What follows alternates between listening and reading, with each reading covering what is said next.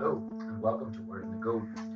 My name is Barry Ford, and I work at the Hub Belfast, which is home to the Church of Ireland and Methodist Chaplaincy of Queens. This week, we're going to be looking at the theme of friendship, and if you want to keep a passage open, then look up 1 John chapter 4, verses 17 to 21. So let's get into it. One of the daftest things that we can do with our friends is go to the cinema. You head out with your mates you spend time together, you want to chat together, you want to catch up on life. What you end up doing is ending up in a darkened room for a couple of hours with zero communication between you and your mates as you all look at other people's friendships on screen. And almost all great movies are about powerful friendships, relationships, about breaking up, making up, about loss, gain, love, betrayal, sacrifice, heroism, being a villain. All of my favourite movies have friendships at the heart of them. Think of Buzz and Woody, Han and Chewie, Sully and Mike, Finn and Rey, Nemo and Dory, Harry, Ron Hermione, Team Cap, Team Tony, all of the Guardians, heck, even Drax knows that these friends are now family. It's all about friendship, and these relationships drive the heart of the story. They drive the heart of what's truly important. When John wrote this letter to a bunch of Christians in one of the early churches, he did so as one friend writing to another group of friends. He wrote Dear friends, let us love one another. Which seems like pretty good advice because obviously friendship's important. But he goes further than this for a group of friends who are trying to follow Jesus together. Let us love one another because to love one another is to be born of God. Then he really kicks it home. If we do not love one another, we cannot know God. Verse 8. If we claim to love God but hate a brother or sister, we are liars. Verse 20.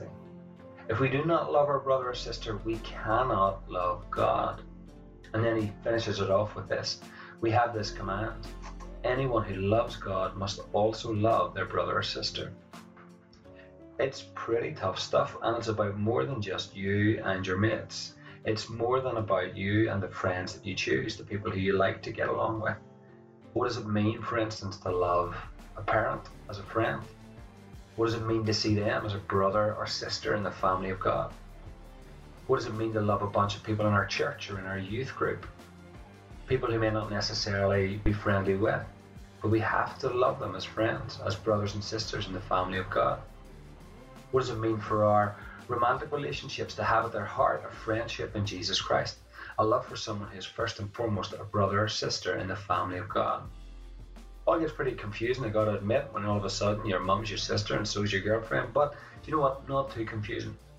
The New Testament has, helpfully, four different words for the one word that we use for love. We just know how to interpret that word differently depending on the nature of the relationship. In Scripture, we have the word storge, which is about love, that is about affection. Phileo, which is love that is about friendship. Eros, which is love romantic love, and agape, divine love. We know that we use the word love differently when it comes to our parents, as opposed to our friends, as opposed to our boyfriend or girlfriend, or even how we use the word love when we say that we love God. But in all of these relationships, we are, dear friends, to love one another.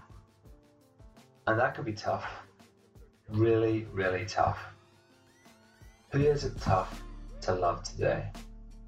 Who is it easy to love? Who in our family, who are believers in Jesus Christ, are we struggling with right now? Who in our friendship circle are we finding it tough to get along with? Who are the people in our church who, if we're really honest, we'd really rather they weren't in our church or in our youth group?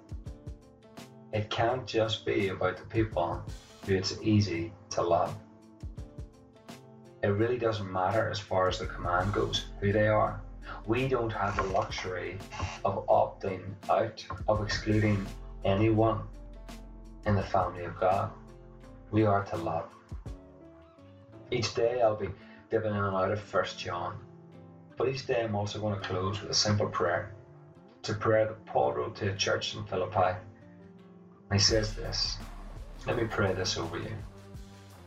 This is my prayer that your love may abound, that it may grow more and more in knowledge and depth of insight. Why do we pray this? So that you may be able to discern what is best, so that you may be pure and blameless for the day of Christ, filled with the fruit of righteousness that comes through Jesus, to the glory and praise of God. Amen. I had a dream that I was speaking with a